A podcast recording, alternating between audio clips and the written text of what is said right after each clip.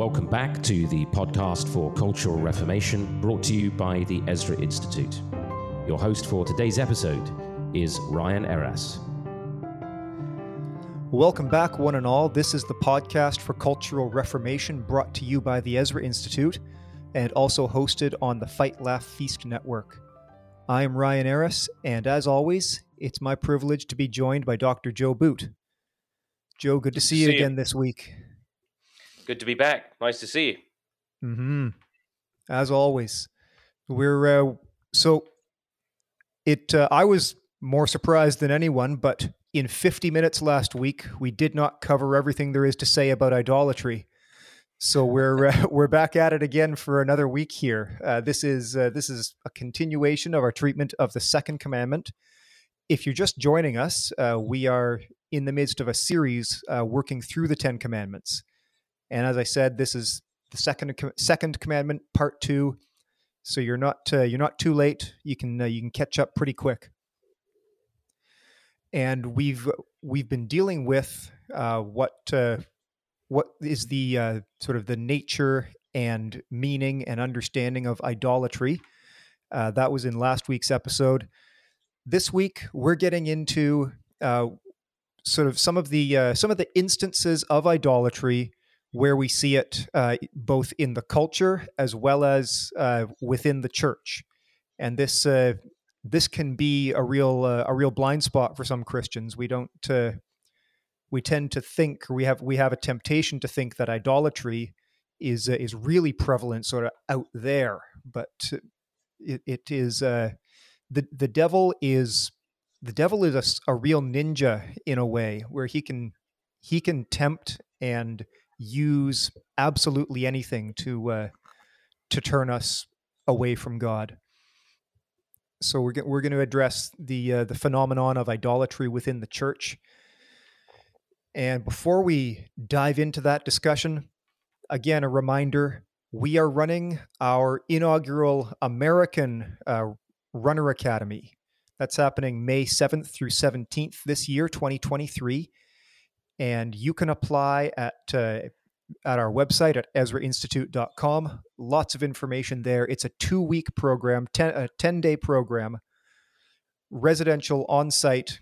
You'll be uh, you know, dining, studying, fellowshipping with with several other delegates, uh, with faculty and staff, uh, all together in a uh, a learning environment where we can, can just consider how we how we got to this place as a society where we are in the West. What, what were the major ideas? What were the major movements that uh, that influenced uh, policies and decisions and brought culture to where we are? and how we can stand on the word of God uh, to make a, a faithful and principled response to, to work at building a, uh, a more godly, more faithful society. So if uh, spaces spaces will be limited to that, and there is an application process as well, just to make sure that uh, that this is the right program for you and that you are the right sort of person who will really benefit from this program. So if that's uh, if that's something of interest to you, please go to EzraInstitute.com, check out more information about the programs, and apply for the Runner Academy. That's May 7th through 17th in Chatsworth, Georgia this year. We don't Looking want to. Uh, yeah, me too. Me too. I understand you'll be in attendance. I'll be there. It's uh, it's important as well just to um, remind people that fundamentally the, the, the the Runner Academy and all of our programs are about developing a, a Christian mind rooted in the, the heart of the believer that we're a new creature and that uh, we're being transformed by the renewal of our mind. And how does that happen? And as that happens for us as believers, but individually and then in the life of the church, as we start to um, live our lives in all the various spheres and contexts of society and culture, the seasoning mm. life of the gospel, the salt and light uh, that uh, we are in Christ begins to be disseminated. The salt is not losing its saltiness. And I think, you know, if we could as we even think about today's subject, really, this is part of the challenge is that um, when the church loses its saltiness, when we cease to be unequivocal, uh, when the Christian mind begins to uh, evaporate and we're no longer transformed by the renewing of our minds, but we're being conformed to the world, uh, we start to pull the teeth really of our message. It loses its bite, it loses its savor. We cease to be that preservative in society, and we cease to be obviously a light in dark places. So, the Runner Academy is about all of those things, really, beginning with the personal transformation of the individual's thinking. No, that's uh, that's really well said. You should do more of these. I thought so. Um,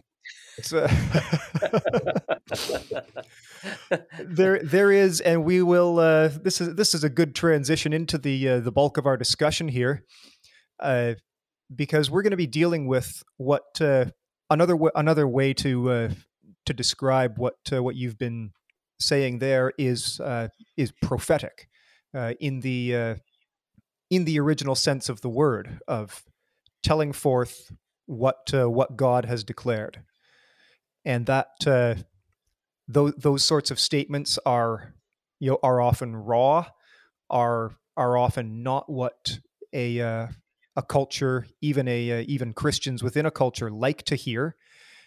And Scripture has some of its hardest words reserved for uh, for false prophets and for those who uh, those who court false prophecy, uh, the prophets who uh, who speak only what only what the people want to hear.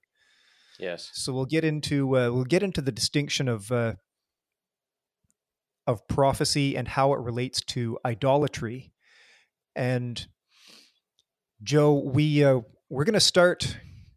Well, we're going to start by looking at uh, looking at a a recent uh, pretty big deal, something that's kind of uh, too big to miss in terms of uh, of a target for our discussion, and that is uh, there is there's a, an upcoming uh, Church of England synod meeting, where one of the uh, one of the items on, on discussion, under discussion, I should say, is the the formal rebuke, the formal censure of a member of the clergy for his uh, for his act and for his stand of upholding the the biblical doctrine of uh, of human sexuality and marriage, and for for speaking against uh, the church's practice of blessing these uh, these same sex unions or what uh, what they're calling marriages. So th- this is, uh, as I said, possibly a, a more obvious uh, case that we could point at, but uh, we don't. We definitely don't want to breeze over it. So maybe take us through some of, some of the details there and some of the the implications. Yeah, well, I think as we sort of think about applying the question of idolatry in two areas, the church and the world, it's maybe a good idea, certainly where scripture would want to start with the people of God, with the church.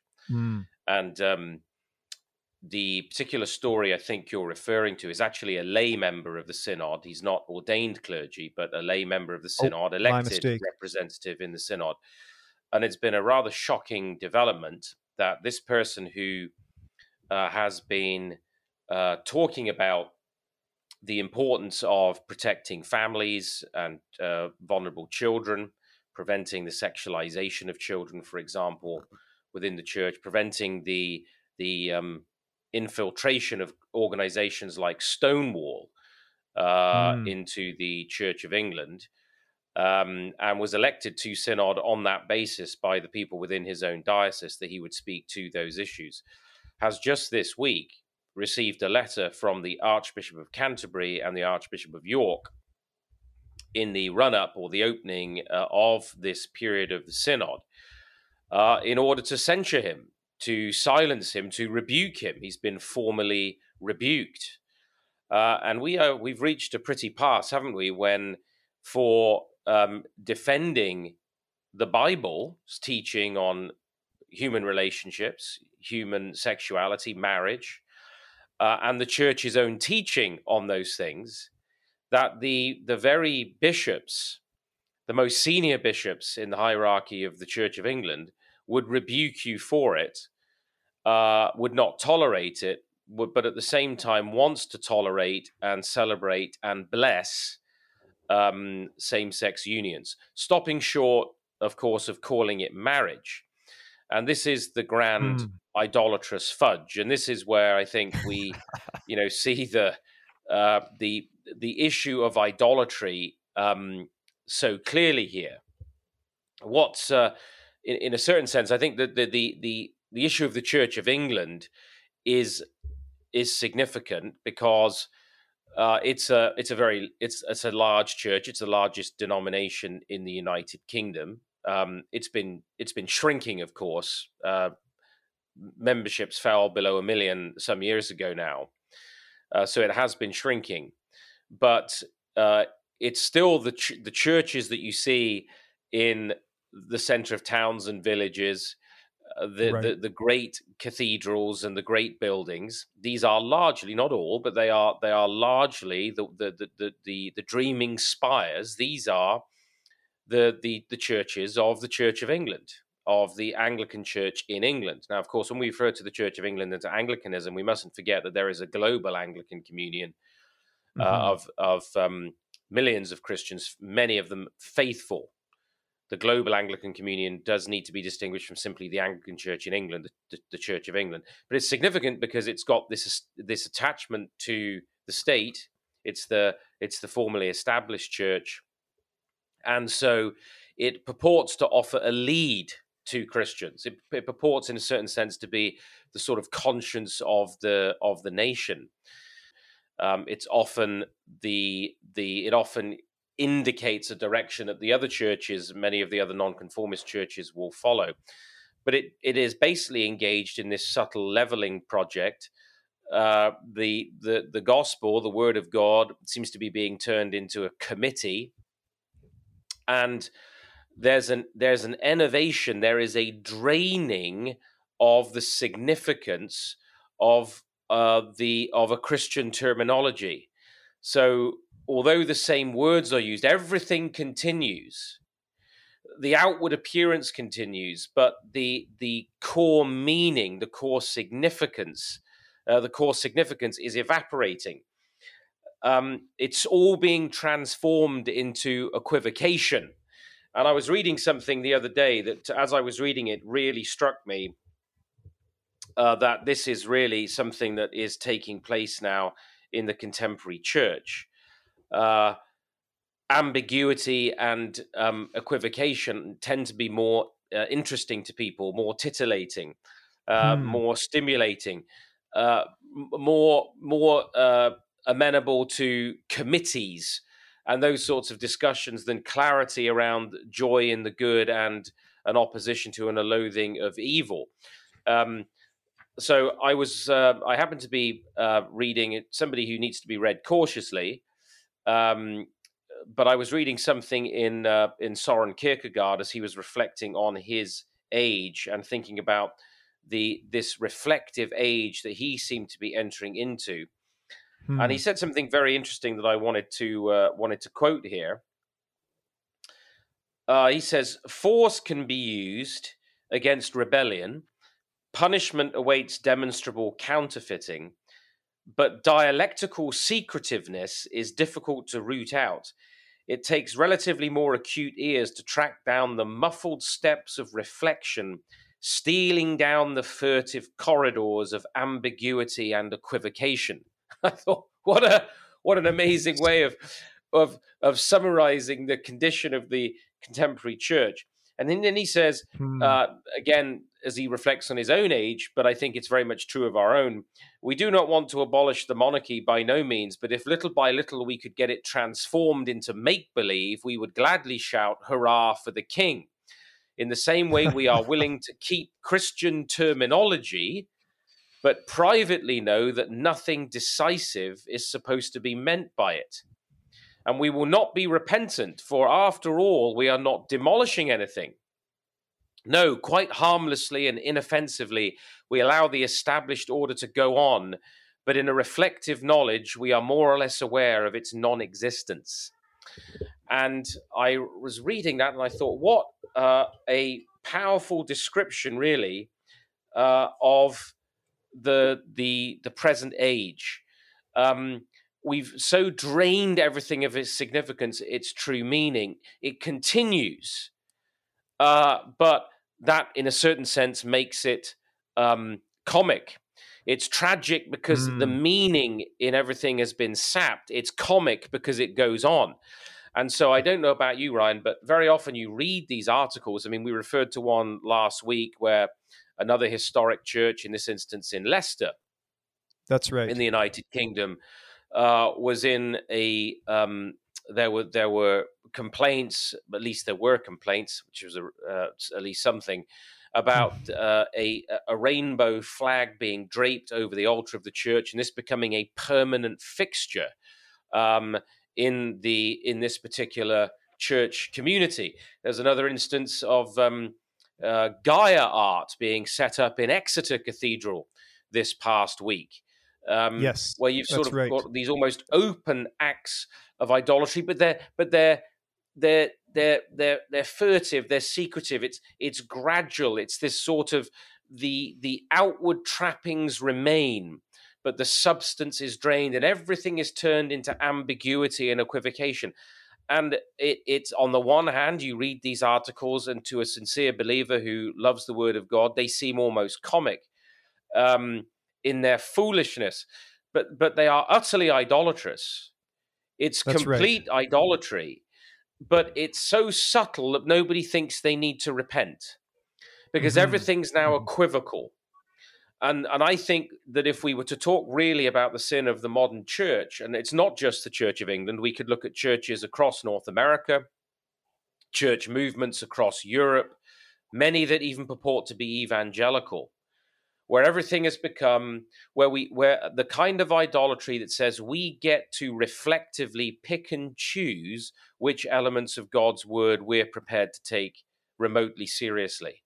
And so the language goes on. We still talk about um, the church. We still talk about uh, God. We still talk about virtue. We still talk about justice. We still talk about righteousness. But the substance is now equivocal, it's ambiguous. And if you are unequivocal and unambiguous, you are a problem. You are a, a fly in the ointment. You are one of those irritating prophets who is troubling Israel.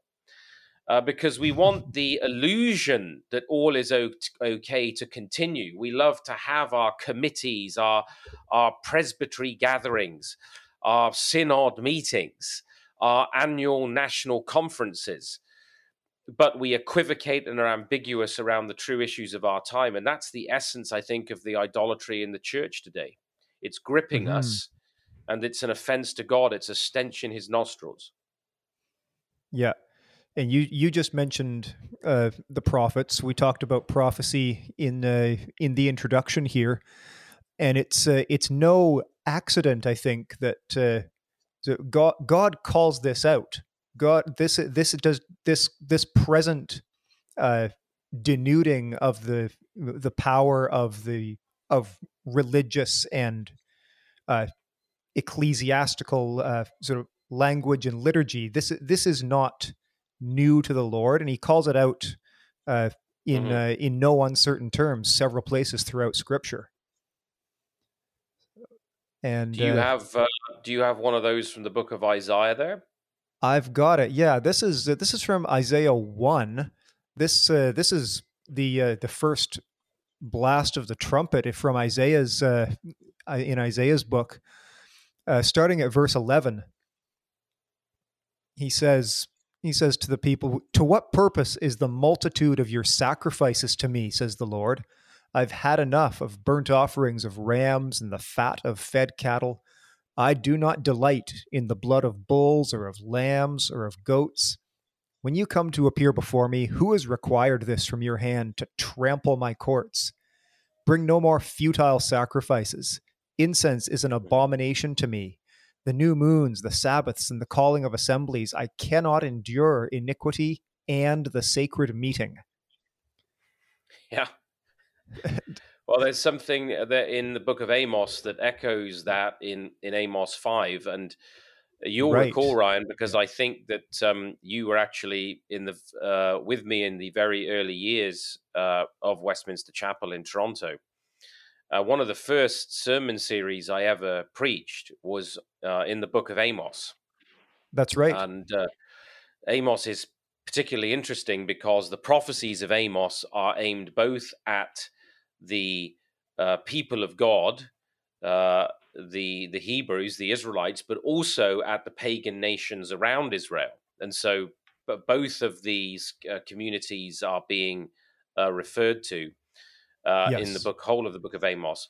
But in um, in Amos chapter five, God similarly to Isaiah, there aims his rebuke at the hypocrisy, uh, at the subtle idolatry of the people of God. And he says in Amos 5 21 following, I hate, I despise your feasts.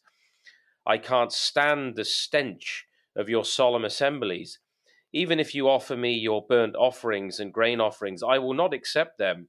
I will have no regard for your fellowship offerings or fattened cattle. Take away from me the noise of your songs.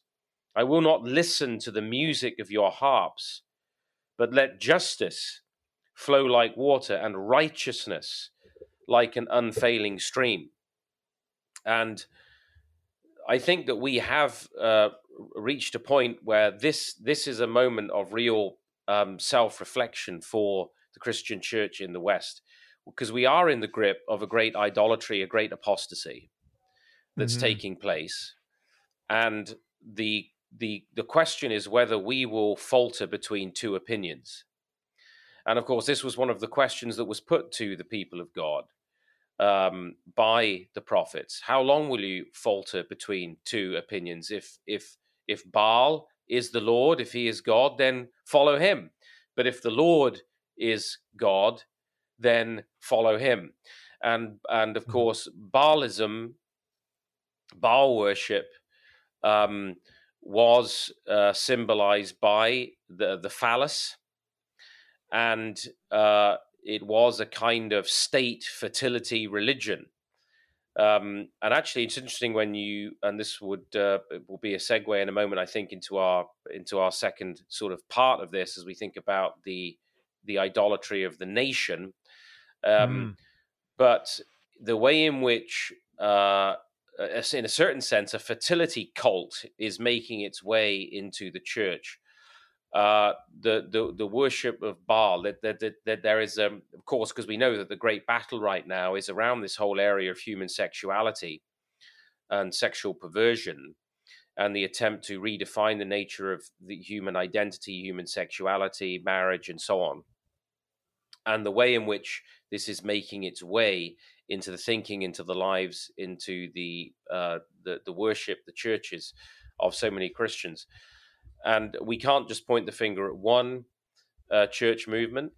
And what absolutely breaks your heart is when you see those that should know better, those that have claimed to know better, those that have said that they are uh, leading people away from dead religion um, caught in the grip of these things, and it's it's a it's a tragedy to to see and witness the catalogue over the last few years of profile evangelical figures who have fallen and compromised in um, this area, and the disrepute that it brings on the church.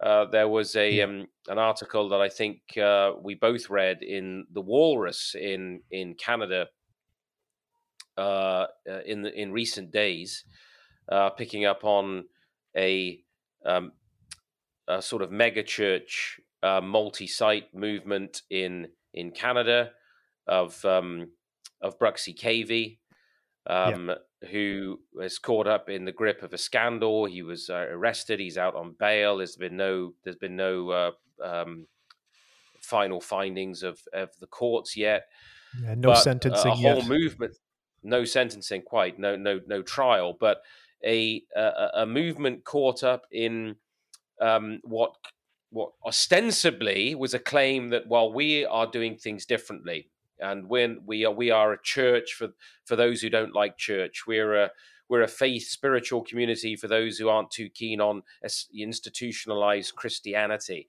Um, mm, yeah, big on uh, Jesus, are, down on religion, kind of uh, kind of. That's idea. right. The notion that uh, the the reason that people somehow are not attracted to the faith is clarity around critical scriptural issues and where ambiguity and equivocation and third ways uh, mm. are the better way.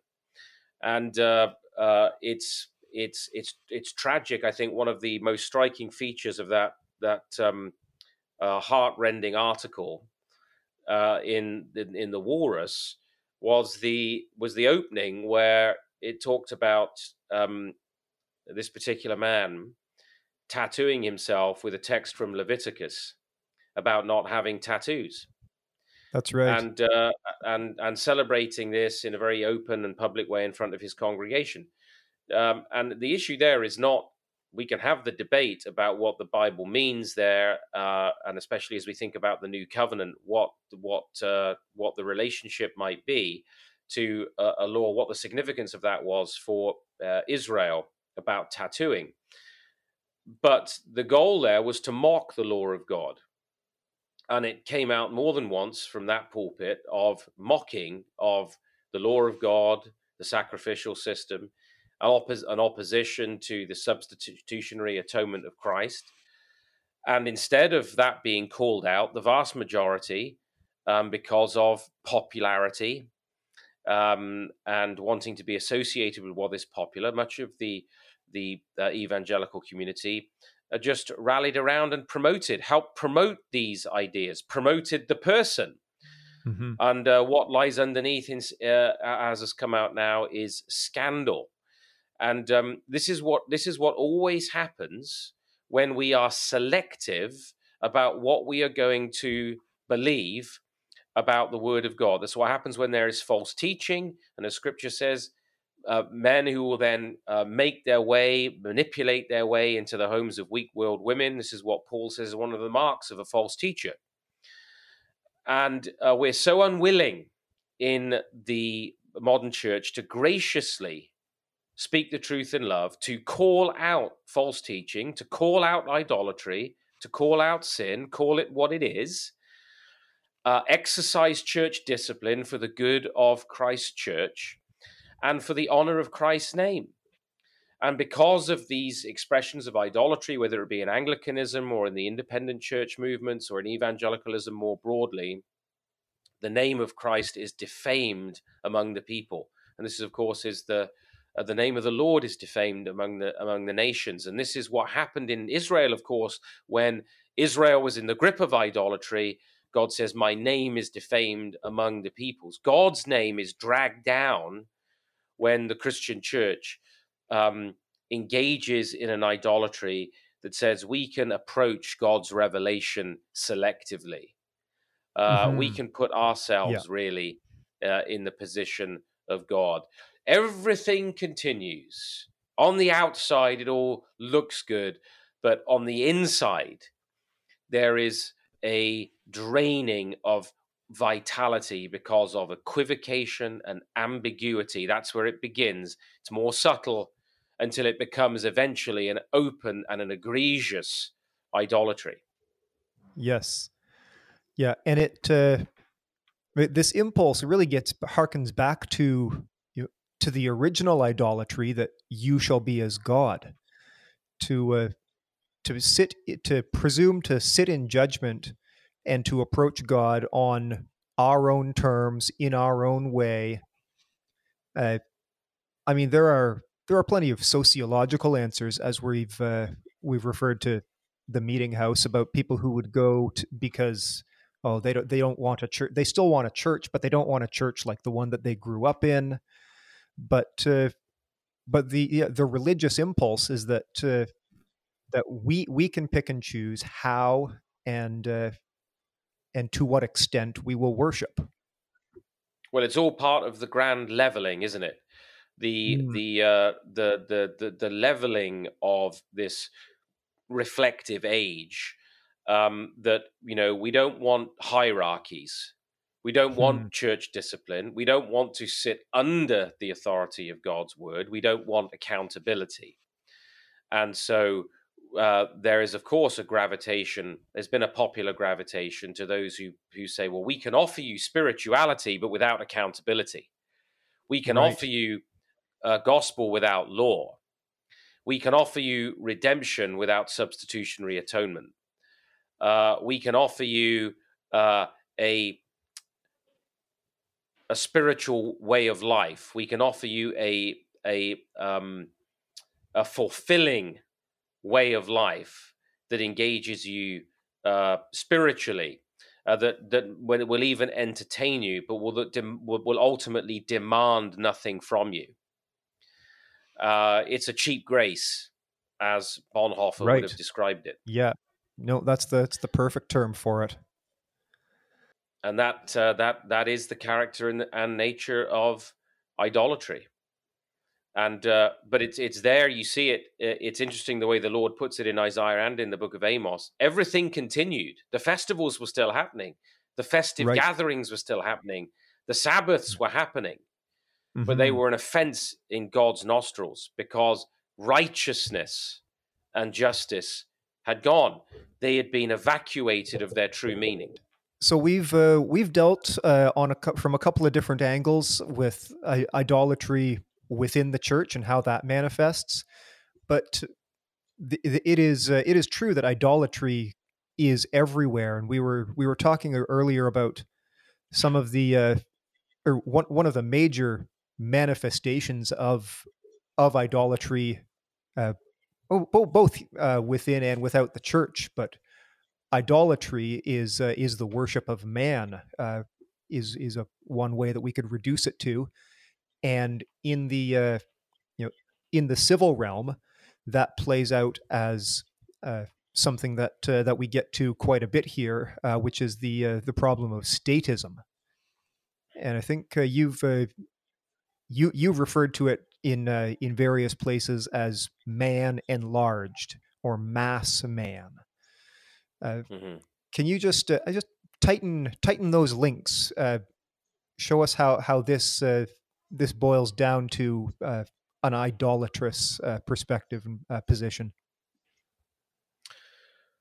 Well, just as you said, Ryan, earlier, that uh, there's nothing new about idolatry in the church. There's nothing new Mm. about idolatry in the nation or in the nations, and uh, we, as uh, as Christians, have at least sought to emphasize in historic evangelicalism the need for personal holiness and for personal devotion to Christ that shuns idolatry.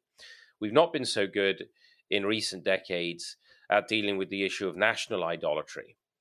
I mean, Hmm. Israel was a holy nation. It wasn't just about holy individuals, which means to be set apart for God, but it was a holy nation. And uh, God is interested in um, nations that exalt righteousness. The scripture says the righteousness exalts a people, but sin is a reproach to any nation. And the fact that the prophets were sent to the nations and that we are sent to the nations. I mean, Amos was uh, prophesying to, to the pagan nations around. We see Jonah being sent to the heart of the Assyrian Empire. We That's see right. Daniel and his friends there in Babylon as prophets. And Mhm. uh, you have, in a certain sense, the archetypal act of state worship of idolatry um, in the book of Daniel, where the Nebuchadnezzar sets up a golden image of himself, and the people are required to fall down and worship when the music played. And this was nothing unusual. You look at the great empires of the ancient world, you look at the pharaohs and the kings and the uh, emperors of the ancient world, uh, they were worshipped as gods.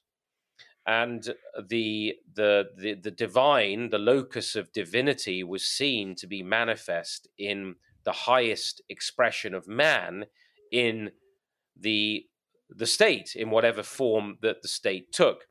And actually, I mentioned earlier that when we talk about Baal, uh, we talk about um, uh, Milcom, Malcolm, Molech uh, Yeah. in the o- Older Testament, which literally just means king or ruler. um, this was these were forms of state worship. They were they were uh, setting aside worship of the living God for the worship of man enlarged, as you said, or mass man.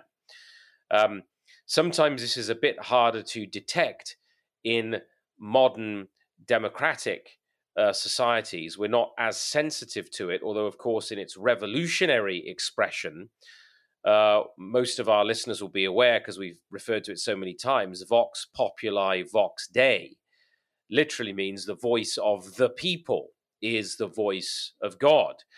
And within the, the notion of radical democracy of uh, Rousseau and uh, many that uh, followed, uh, the, the people um, are really mass man uh, because the collective, the the individual surrenders uh, his will and his desire to the collective, the general will.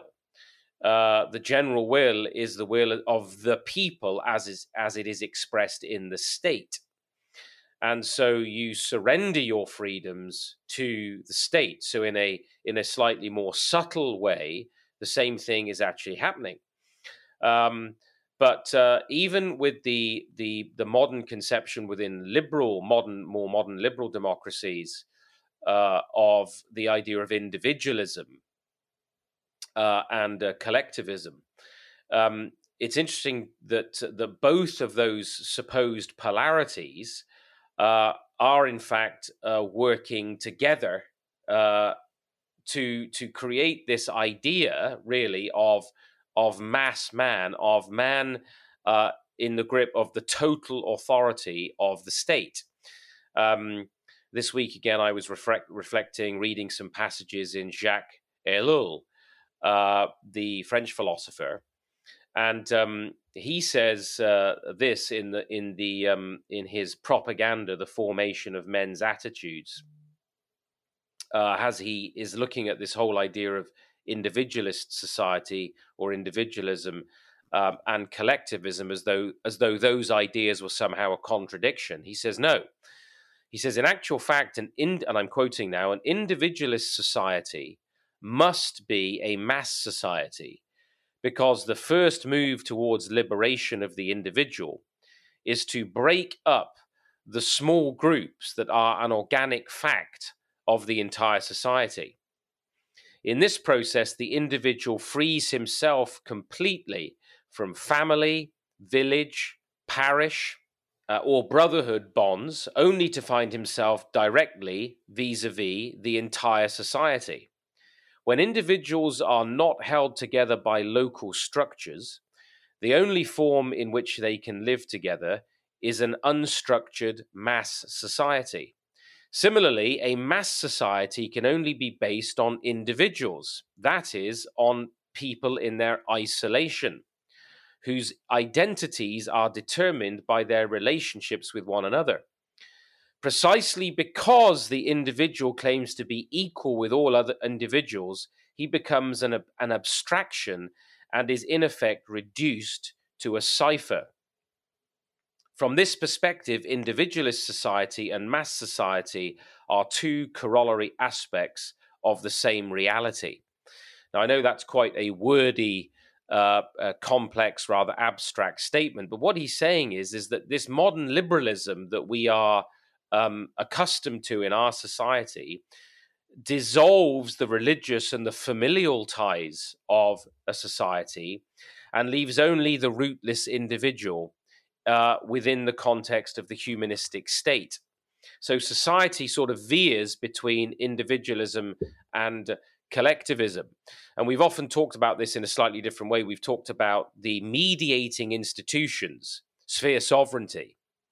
Uh, so he doesn't use that specific language, but he's referring to the same idea that when you destroy the bonds of church relationships, family relationships, you know, the authority structure of just like some of these newer churches that we've just referred to are all about breaking down those structures into sort of this freewheeling individualism. Uh, when we break down the bonds of the family and the the life of the church as a social whole, as a structure, as a hierarchy, and the bonds even of local community and the bonds of vocation, and we talk about this radical individualism, all you do is end up with this abstract cipher, this abstract individual whose sole identity is to be a unit within the, the idea of the state, of the humanistic state, mass man. And so that's the great irony of, on the one hand, you could say, well, let's emphasize the collective, the state, uh, within, say, a more radically Marxist communist order, and you see a very sort of obvious uh, idolatry of the state. But in liberalism, in this sort of individualism, in this sort of radical notion of democracy, you only end up in exactly the same place. You try and break down God's order within society by asserting the radicality of individualism, and you end up only with mass man naked before the state with no mediating institutions. And so when you look at the West, whether you look at it in its Marxist frame or you look at it in its liberal democratic frame, devoid of God and His word and His structure for human society and these mediating institutions, you end up in exactly the same place. We say we don't want to dispense with the monarchy, but we'd be very happy if the uh, monarchy ceased to really mean anything, and then we can say hurrah for the king. Same about the That's family. Right. We, we don't want to explicitly say we are about the destruction of the family. But if the family could just become basically meaningless and be evacuated of its true meaning, we can all say, hurrah for marriage, hurrah for the family. And likewise, the church. We don't want to say, let us utterly destroy the institutional arrangements and life, life of the church. But if it could be evacuated of its true meaning in light of our individual freedom, we can all say, yes, hurrah for the church, but not really mean it, knowing that it really means nothing. And that is the idolatry of our age of that of mass man of man as god whether you look at it in the the uh, collectivist framework or you look at it in the terms of radical individualism, it in the end means the same thing man is God. Uh, and it is in the end collective man, mass man, who is going to take the place of God himself. Mm-hmm.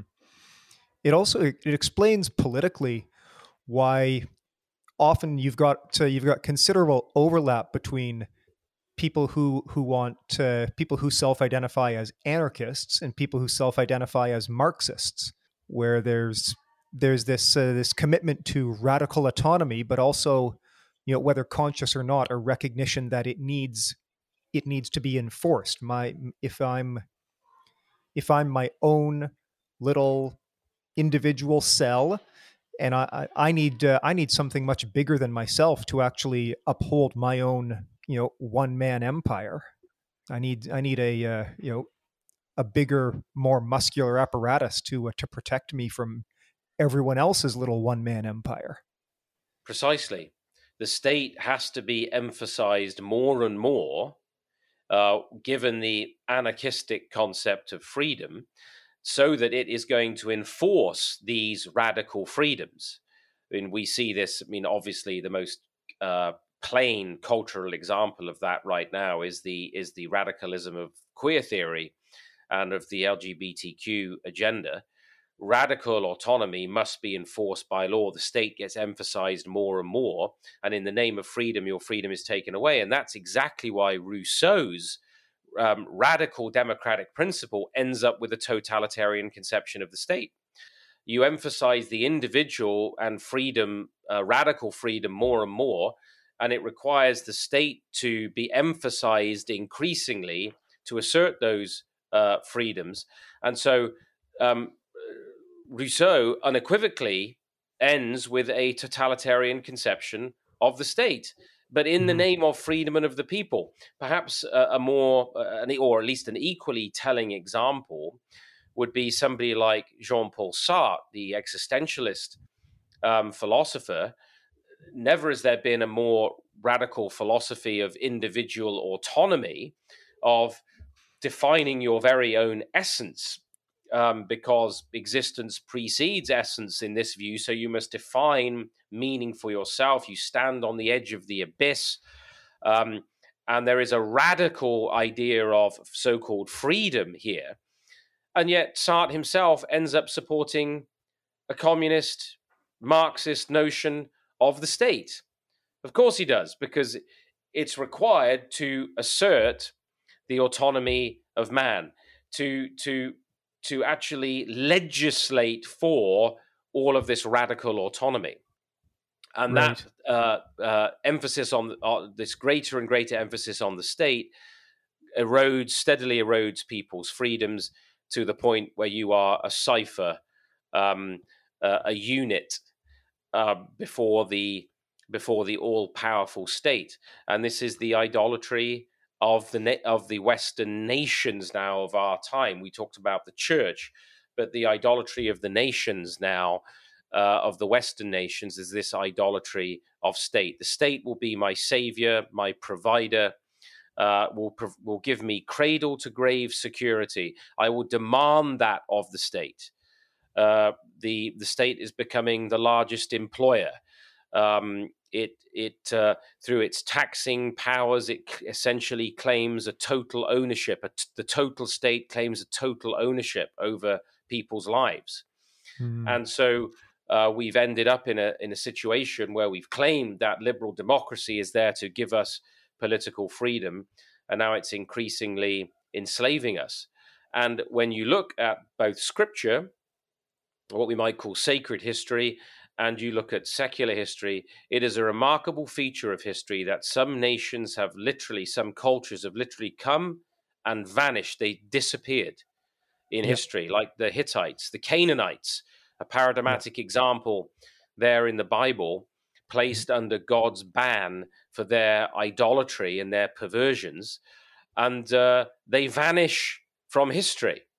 Mm-hmm. And what a what an utter tragedy it would be if uh, the Western culture were to were to suddenly vanish from history because of our idolatry. But this has happened before. God uh, judges idolatry among the nations. And if we think just because we had a Christian past, if we think that because we uh, had sent missionaries around the world, if we think that uh, somehow we are immune from God's judgment against idolatry as nations because we had a past in which we were more faithful, we're making a very serious mistake.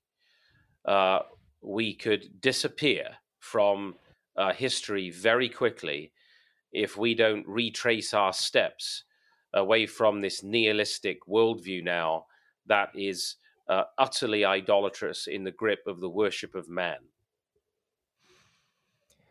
And this, uh, we should uh, we should take this very seriously as a church as well. And As you were talking there, I'm just uh, just pulling up uh, the the Lord's message to the church of Ephesus in uh, in Revelation two, where He says, "Let me find it here."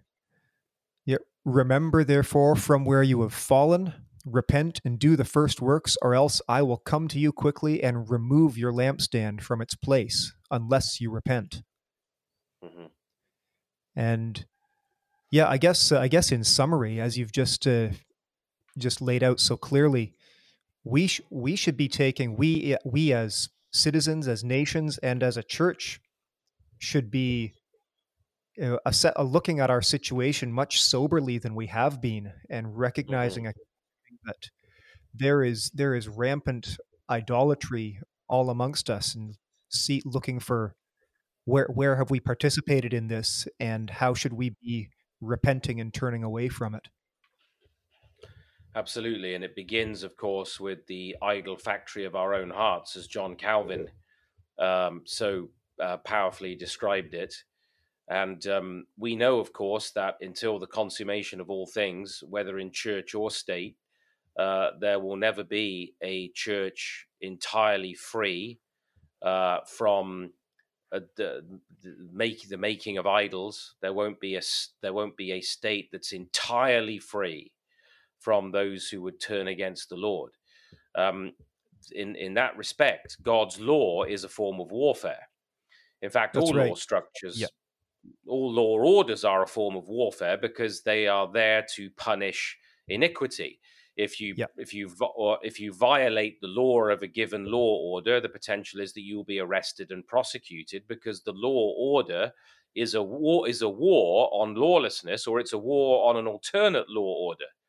So God's law word in his commandments, are so powerfully set forth in the second commandment, is an aspect of God's war on idolatry for the hearts of people and is an aspect of his eschatological work in history that culminates, of course, in and through the Lord Jesus Christ, uh, who is Lord and King and the ruler of the kings of the earth, that we are to worship and to serve him. And then we are commissioned to take out his gospel to disciple nations, to come and worship the King of kings and the Lord of lords. God's law order is a war on idolatry. Just like now, humanistic law is inc- increasingly a war on the on the Christian, a war on the Mhm. church, a war on righteousness, a war on godliness. Uh, God's law is a war on evil, on wickedness, and on idolatry. And that warfare continues throughout our lives, and it will go on over our graves until until the one who will open all graves, as Abraham Kuyper said, returns and fully establishes his righteousness and justice. Well, that's uh, that's a magnificent picture of the uh, the work of God and the, the role that uh, that His law plays in accomplishing that work and those purposes. Joe, this has been a great conversation. We're going to move on uh, from the uh, from the commandment against idolatry uh, to next week. We'll talk about "Thou shalt not take the name of the Lord your God in vain."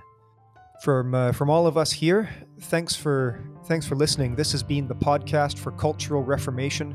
We remind you, as always, that from Him and through Him and to Him are all things. May God be glorified, and we'll see you again next week.